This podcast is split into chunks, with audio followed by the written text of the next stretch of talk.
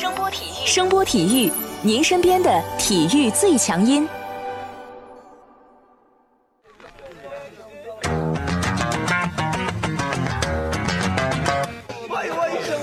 Yo yo, it's boogie time, so come on, let's swing it, alright? 看 NBA 风云，聊 NBA 故事，这里够有趣，这里够专业，没错，这里就是大话 NBA。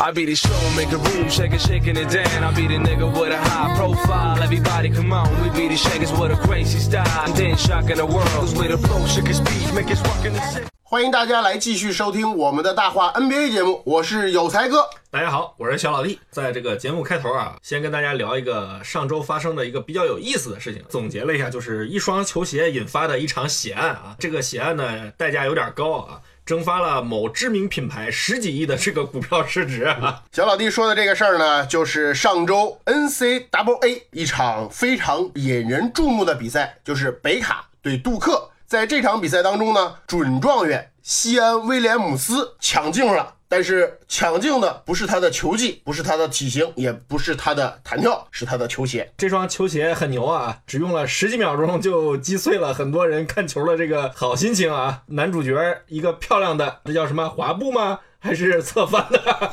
总之这个鞋穿洞了，很不幸，男主角膝盖挫伤啊，已经影响到了健康啊，休战了。而且呢，这个威廉姆斯呢是今年夏天啊这个选秀的一个大热门啊，毕竟本土人嘛，被美国佬自己吹的已经吹上了天啊，这一搞，你看会不会影响这个选秀顺位啊？他这么强壮的身体啊，这么好的天赋，因为一双球鞋伤了这个膝盖，你说是不是有点惨？不过这家伙也够鸡贼的啊！之前买了一个保险，如果说没有进入乐透区是吧？保险公司要赔他钱。前十四位签儿啊，如果前十四位没有被选中啊，保险公司据说要赔上百万美金啊！不知道这事儿真的假的？毕竟这个美国的媒体有时候也很不靠谱啊。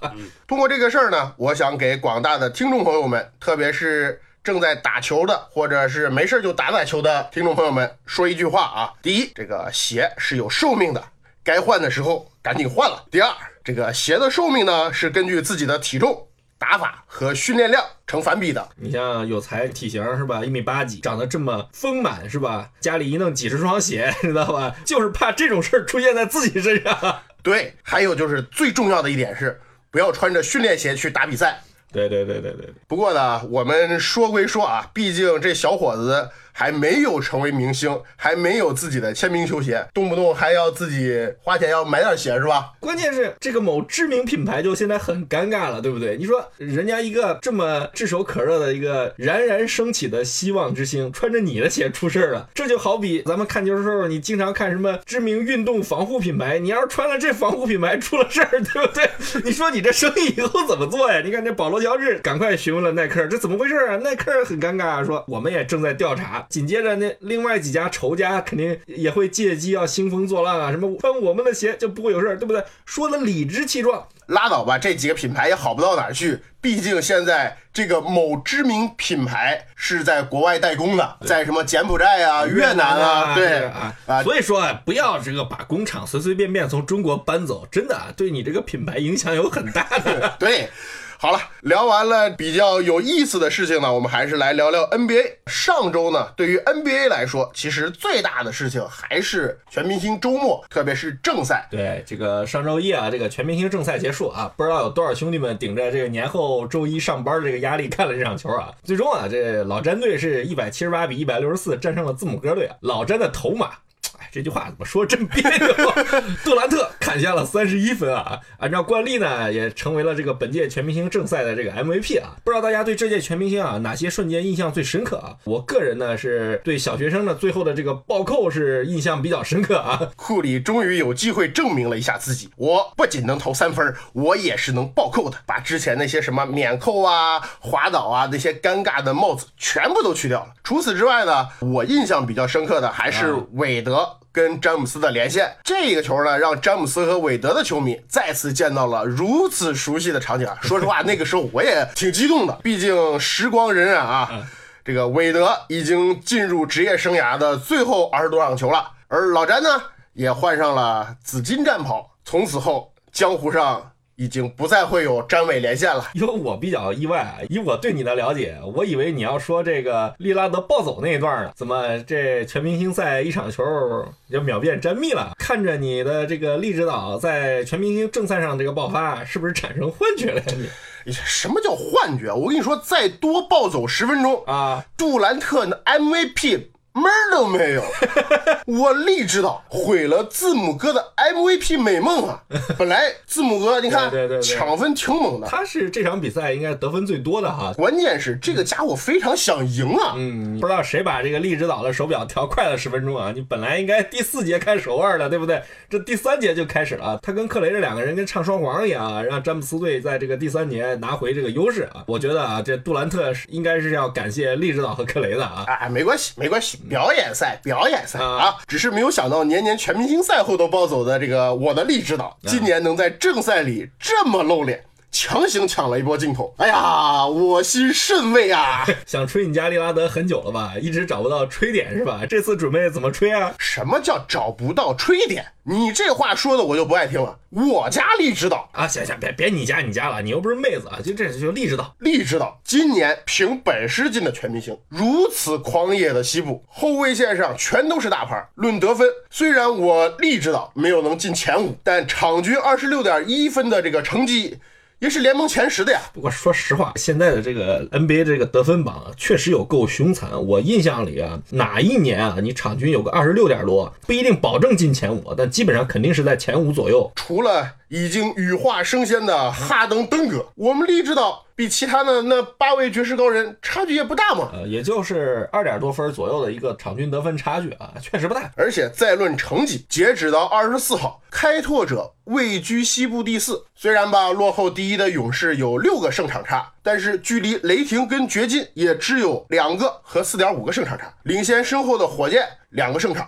领先六到八位的三支球队，三个胜场。六至八位的这个爵士、马刺和快船，因为成绩差不多嘛，爵士少打了一场。从这个成绩排位上比着另外两支球队，胜率上爵士略有优势啊，暂列第六啊。今年西部什么样，大家心里是都有数的。开拓者又在最为惨烈的西北赛区，我力指导所在的球队配置又不是最好的，生存环境是最恶劣的。同样位置上的竞争者又都是什么哈登啊、库里呀、威少这类。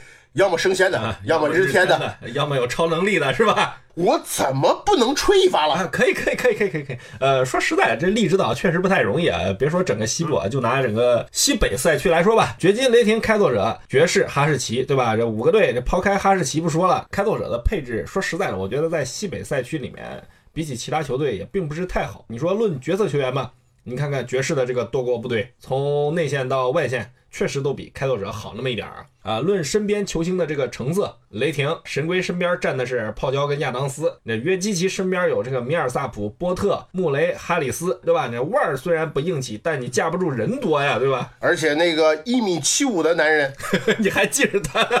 地表最强幺七五，马上就要复出了。不说我都忘了。好歹以前人家也是个人物，是吧？是是是是。你看我励志导身边，除了 CJ 麦克勒姆，而且说实话，这货功能上跟我励志导有很多重叠的地方。这麦克勒姆比起利拉德这个组织能力啊是差一些啊，他比较偏向个人进攻。防守说实在的，我个人是认为是比较一般的啊。而且呢，这家伙这两年我感觉他的这个进攻效率，特别是在三分线外下降是比较明显的。我说这种话，我不知道你同意不同意？毕竟整天打着开拓者主队的旗号啊。一般说到这里呢，我们会拿出我们的证明来，这就是。热图，现在我手上有三张 CJ 麦克勒姆的热图，分别是一六到一七、一七到一八和一八到一九赛季这三个赛季的热图。从一六到一七赛季来看，麦克勒姆的整体的投篮命中率是非常出色的。在三分线上的表现呢，他的左侧四十五度和正面命中率分别达到了百分之四十二点六和百分之四十五点三。除此之外，在两个底角也是分别达到了百分之四十二点四和百分之四十一点七，稍稍差一点的是右侧的四十五度是百分之三十三点七。它的中距离虽然说比着一些大神级的人物还有一点距离，但是整体来说，除了左侧的斜四十五度稍微偏低一点啊，其他都在百分之五十左右。作为一个全明星级别的球员来讲，我觉得是在一六到一七赛季啊，这个 CJ 麦克勒姆是表现的非常好的。然后上个赛季其实 CJ 他整个来说，他的这个投篮命中率基本上也就保持了自己的正常水准啊，没有出现比较大的一个下降。唯一出现下滑的地方呢，是他在这个篮下的一个终结能力啊，相较着一六和一七赛季，他出现了一个百分之四左右的一个命中率的下滑。但是这个赛季呢，CJ 麦克勒姆其实整体来讲，他的中距离。仍然是他的大杀器，而且呢，不知道是不是专门练过，或者说战术有特别的安排啊。他在两个底角，这个赛季到目前为止是非常非常准的啊。左侧底角达到了百分之六十一点一，右侧底角达到了百分之五十。估计很多人要说，哎，那你为什么觉得他三分线外面的这个效率低呢？啊，在左右两侧斜四十五度啊，麦克勒姆的这个命中率是左侧稍微好一点。右侧是非常非常低的，只达到了百分之三十，而他在之前两个赛季都比较擅长的这个正面的三分球啊，直线下降到了百分之三十一点二啊。这个东西怎么说呢？你可能是因为对手对你的一个策略的一个改变，或者说你受到一些训练质量方面的影响，这都不好说啊。但仅仅从数据上来说，虽然这个赛季 CJ 保持着场均二十一分左右的贡献，但是考虑到他百分之二十五以上的这个球权使用率，以及他的出手次数，以及他的主要进攻手段啊，我觉得他作为这个二当家来说啊，这个赛季的表现成色稍微差一点。咱们以一六到一七赛季为例啊，他的场均三分球出手啊只有五点五次啊，但是在这个赛季呢，他的场均出手次数达到了六点三次，但是呢，场均命中的次数要降低了。同时，他整体的三分命中率从百分之四十二下降到了百分之三十六，应该说这是一个比较明显的退步啊。而且他的出场时间啊、球权使用率啊，都要明显高于之前的几个赛季。其实呢，开拓者这个赛季总体来说攻防应该是比较平衡的。但是两项的数据和表现都只能算是中游水平，而且没有一项是特别特别拔尖的。内线呢，因为有努尔基奇、阿米努和柯林斯的这样搭配，他们的篮板球整体表现很不错。但是这几年呢，因为双枪的两个亿元合同，再加上埃文特纳、迈尔斯·伦纳德以及哈克莱斯这三个过千万年薪的大合同，开拓者在市场上整体来说操作空间非常非常的小，没办法去引进能力不错的球员。这个埃文特纳啊。这个是贵为一零年的这个榜眼，当年其实也是拿过国内某知名品牌球鞋代言的。作为这个三号位啊，其实他的组织能力和防守能力，我个人认为是比较不错的啊。但是这个百分之十四的三分命中率实在是有点辣眼睛啊！真不知道这哥们儿当年这四年七千万合同是怎么签下来的啊？这哥们儿早年在七十六人的时候，最后一个赛季打出来过啊，那时候场均十七分。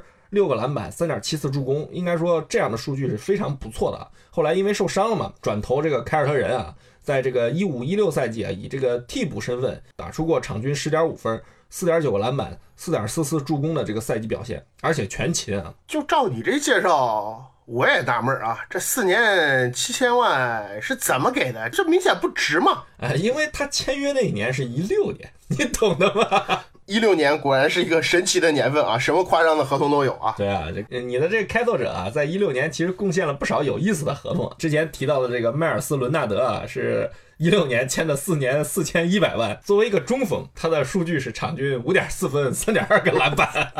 哈克莱斯一六年签的啊，四年四千二百万。他在这几个人里面啊，我觉得是溢价合同中最实惠的一个啊。签约前。他可以贡献场均十分、四点四个篮板、一点一次抢断啊，三分命中率呢是达到了百分之三十五，投篮命中率啊过五十。作为角色球员，他的水准我觉得没什么毛病。但是就像之前说的啊，我估计换个其他队，绝对也不会给他四年四千二百万的合同啊。比较重要的是啊，这帮子人在拿了大合同之后啊，无一例外出现了这个状态和效率的下滑啊。你看看他们的合同。你再对比一下这个开拓者去年夏天刚四年四千八百万签的努尔基奇啊，我真是觉得这帮人真是命好。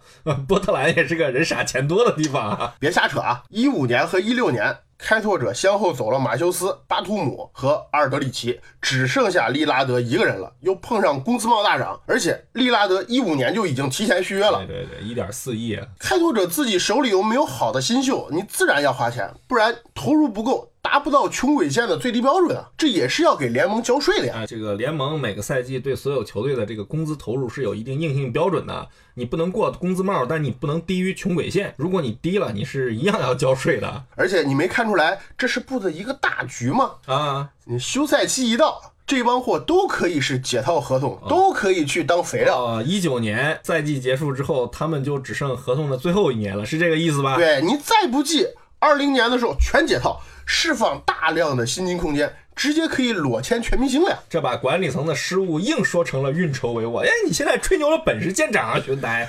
那不然怎么办呢？但最近开拓者也是在交易市场上获得了两个不错的引援嘛，交易来了胡德，签下了被尼克斯买断的坎特，确实很不错啊。哎，但开拓者毕竟是我的主队，对这两个引援我不好太说什么啊。你怎么看呢？然后我怎么看是吧？这两个人来之前啊，开拓者比较大的一个问题啊，是进攻从组织到终结，其实都是比较依赖利拉德和麦克勒姆的球队晴雨表，随便炸一个，你就是代打天团，不见得会稳赢。关键是他们的这个替补不是太差，而是说他们替补必须要利拉德和麦克勒姆的其中一个人带着打。之前特纳说过了，这终结能力很差，投篮基本上是属于一个人畜无害的一个状态啊。也不是说不能攻啊，其实特纳这个运动战攻篮还行。努尔基奇虽然能提供一定的帮助啊，但作为中锋，目前他的这个战术作用，我觉得是要大于他的战略作用的。球队另一个关键人物就是刚才我说的这个埃文特纳，他其实是球队轮换阵容一个重要的这个进攻组织者和发起点，同时防守上是个闸。但因为球队配置的原因啊，他现在往往要承担。防守强队的这个箭头人物的工作，他本来得分能力就差啊，这么一整，他更加没有精力啊，在这个进攻端去给双枪分担压力啊。所以呢，胡德和坎特，我认为是一个非常精准的引援啊。这两个人都有非常不错的这个自主进攻的能力啊。胡德擅长持久攻，有非常非常出色的这个乱战能力。估计之前大家对他在爵士的这个表现还是印象比较深刻的啊，很适合带领替补阵容。而且呢，本身开拓者在二号位这个位置上，我个人觉得是比较弱的。你像这利拉德和 CJ，其实他们俩在后卫线上替补很少。原来有个内片跑路了，这个赛季只能用塞斯库里顶着。坎特呢，这个家伙虽然防守比较水，但是在内线啊，他是有非常不俗终结能力的一个球员啊，进攻手段比较多，脚步技术非常好，而且有一定的吨位，一般瘦长型的内线根本防不了他。而且呢，这个家伙二次进攻的感觉啊是非常好的。作为球队进攻端的一个补充啊，我觉得他比引进胡德其实要更重要一点。我个人也是这么认为的啊。这个胡德从特点上来讲啊，也是需要球权的人。你让他打无球，说实话比较不靠谱。你参照他在骑士啊，已经证明过了嘛。但开拓者呢，其实已经习惯了把大量的球权集中在双枪或者是特纳的这个手里。你胡德发挥的空间其实比较小了。想要用好胡德。双枪必须去主动的来迎合胡德的打法，去牺牲一部分的球权。在周五与篮网的比赛，很明显，我励志到已经这么做了，开始尝试更多的去带动队友，特别是在带领轮换阵容的时候，放弃了大量的这个出手机会。在这个周日凌晨啊，开拓者与七十六人的比赛里，其实利拉德全场只出手了这个十次。我当时说实话，我有点惊呆了，出手十次，对于利拉德这种级别的这个球星，我觉得真的太少了。但是呢，利拉德全场奉献了八。八次助攻，而且呢，他的正负值是正二十四啊，率队击败了恩比德缺阵的这个七十六人啊，把更多的精力投入到组织进攻后啊，开拓者的一帮铁树，我感觉是全面开花了啊！这场比赛很有意思啊，球队除了利拉德以外，所有上场的球员还有六个人得分上双。球队目前的配置上来说啊，开拓者的主力配置就是双枪加上努尔基奇，配上特纳、哈克莱斯以及阿米努的任何两个人，这样一个阵容其实是不太需任何强队的一个阵容。现在。斯托茨需要调配好的就是两位新援在轮转阶段的这个搭配问题，如何发挥这两个人的特点，去增强轮转阶段的火力，是开拓者在全明星赛后、季后赛之前这个冲刺阶段。以及未来季后赛取得好成绩的一个非常非常重要的关键问题所在。对，之前咱们看这个开拓者的比赛，替补阵容一上来，容易给这首发阵容挖坑啊，就挖到最后就把自己给活埋了啊。不管怎么说吧，这是你能现在找到的最好的人。在二十四号大胜了七十六人之后呢，这开拓者目前仅仅落后第三的这个雷霆两个胜场，这也是他们在全明星赛后啊一个七连客的艰苦赛程的第二场。余下的赛程里面，他们只有九个主场，十四个客场。我感觉这个赛程上来说是相当艰苦的。嗯，岂止是艰苦啊，在后面的这个比赛当中啊，有三个背靠背的比赛，而且要先后去面对凯尔特人、猛龙、雷霆、马刺、步行者，并且在最后的收官阶段，主客场要迎战掘金，这些都是东西部的强队啊。特别是西部这些跟开拓者直接竞争排名的球队。而且呢，除了这些球队呢，这开拓者还要碰啊湖人啊、活塞啊这种为季后赛要搏命的球队。这湖人咱们就不说了，这老詹为面子也得拼一抢，对吧？活塞目前是东部第八啊，跟这个身后的热火、魔术啊是比没什么优势。而且呢，在这个魔术跟热火身后啊，还有这个奇才啊，应该是有个三场左右的一个胜场差啊。目前他们在这个比尔的带领下，也是在迎头猛追啊。所以我个人觉得这几支球球队必然会跟开拓者拼命啊。开拓者目前的战绩是三十六胜二十三负，这个成绩说实话有点尴尬啊。你想争好的排位，那么在剩下的比赛里，你至少要达到五十胜以上，才有机会保住自己在西部的主场优势。就是剩下二十三场比赛，你得拿下其中的最少十四场，你才有机会啊。今年各个球队的这个成绩啊，普遍胜场数比较低啊。主要原因，我个人觉得啊，还是这个西部球队的这个实力啊，较往年来说更加平衡了啊。拿开拓者的赛程来说，虽然二十三场比赛里面他们有九场是面对摆烂或者说实力偏弱的球队啊，但在这剩下的十四场里面，想拿下超过半数的比赛啊，说实在的，真的不太容易啊。而且你也不敢保证那九场的这个 easy game 里面他们不会翻车啊。嗯，从目前的这个西部形势来看啊，代打天团明显是第一集团对，明显第一集团。你别看这个掘金在后面咬得紧啊，只落后两场，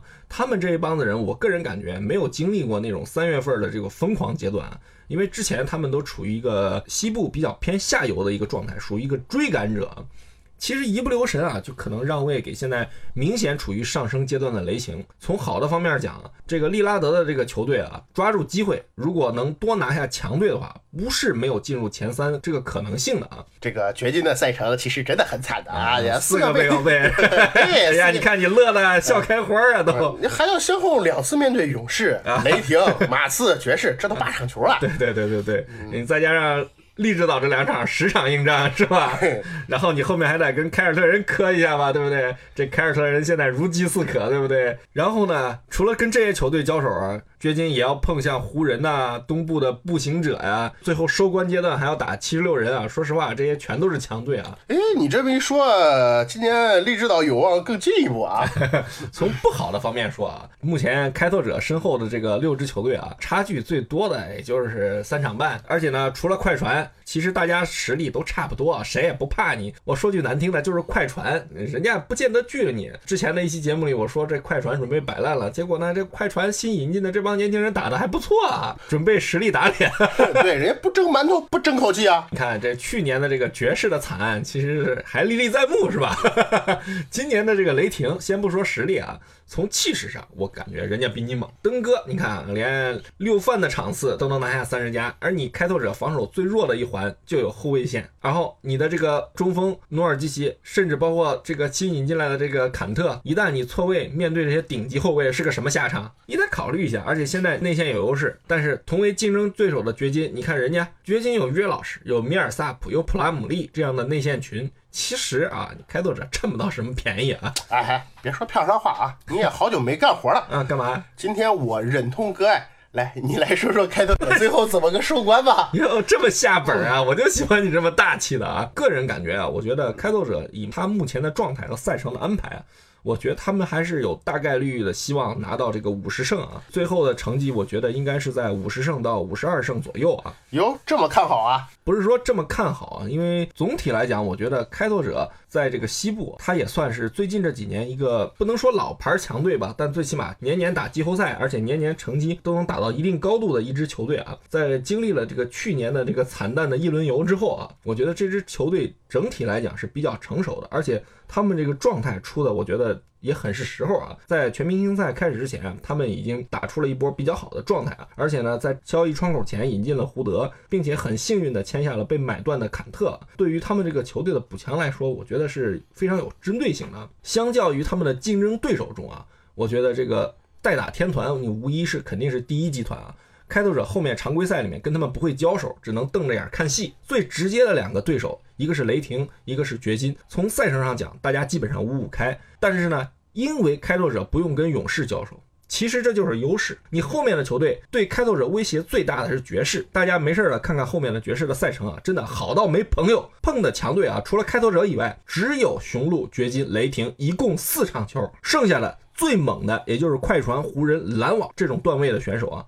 而且他们有十三个主场打，排名再往后的火箭、马刺的赛程全部要比他们艰苦，而且对手也普遍更强悍啊。这个赛程差的有点多呀，三场半的优势，在这种赛程的安排下，很有可能就瞬间灰飞烟灭了呀，一周没打好就没了呀。你说这要是被爵士挤下去，再弄个首轮见面排名面，第五，人家第四，是吧？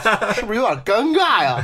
你自己的主队，你心里没点数啊？呃，这个火箭虽然赛程差啊，但是呢，卡佩拉已经回归了，并非没有在冲刺阶段一飞冲天的机会啊。但火箭的赛程呢，基本上碰的也全都是东西部的强队啊，而且呢，它是十二个主场，个人觉得跟开拓者比啊，从赛程上这个角度来讲，基本上也是五五开吧。关键是啊，火箭本赛季怕过谁？哎，你应该这么说，谁不怕碰啊，对啊，你看这星期天，对这戴打天团又遭中了，哈登还没上，这据说脖子疼 脖子拉伤啊，不，那不就是脖子疼吗？你没准睡一觉，对吧？扭着脖子也有可能用专业术语叫做落枕啊。行行行行，所以说啊，我觉得这利指导想保住现在目前球队的位置啊，整支球队必须在这个艰苦的二十三场球里面啊，干掉几个重量级选手。毕竟啊，你说二十三场比赛里面赢下最少十四场球，说实在的，可不是。是闹着玩的啊！嗯，没事儿，我相信我力指导会带领我开拓者拿下这个十四场的啊！哎呀，我真是很欣慰啊！你说这以前总说我毒奶是吧？你不错啊，今年搞的这凯尔特人确实啊，以前是衣服绿，这回脸都绿了。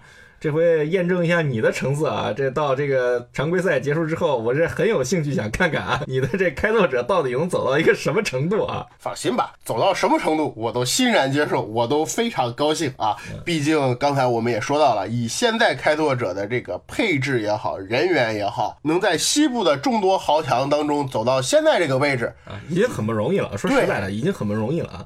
而且其实开拓者之前咱们也聊过嘛，这个球队其实稍微小众点啊，估计。喜欢开拓者的球迷基本上就是利拉德的球迷啊，就跟我旁边这位一样啊。不知道大家是怎么看，就是本赛季开拓者的一个前景啊。而且呢，我特别有兴趣想看看啊，这个赛季的开拓者啊，应该说是利拉德迎来了他最黄金的一个年龄啊。整天总说一人一城的最后坚守者跟威少是同号啊，究竟他在这个季后赛里面能打成什么样，也是我个人非常感兴趣的一件事啊。所以呢，大家对开拓者未来的走向。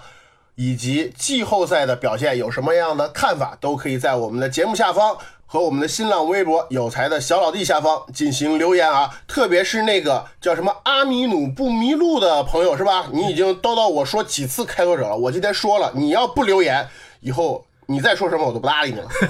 你这直接开始威胁听众了啊！好，感谢大家收听我们这一期的大话 NBA 节目，我是有才哥，感谢大家的收听，我是小老弟。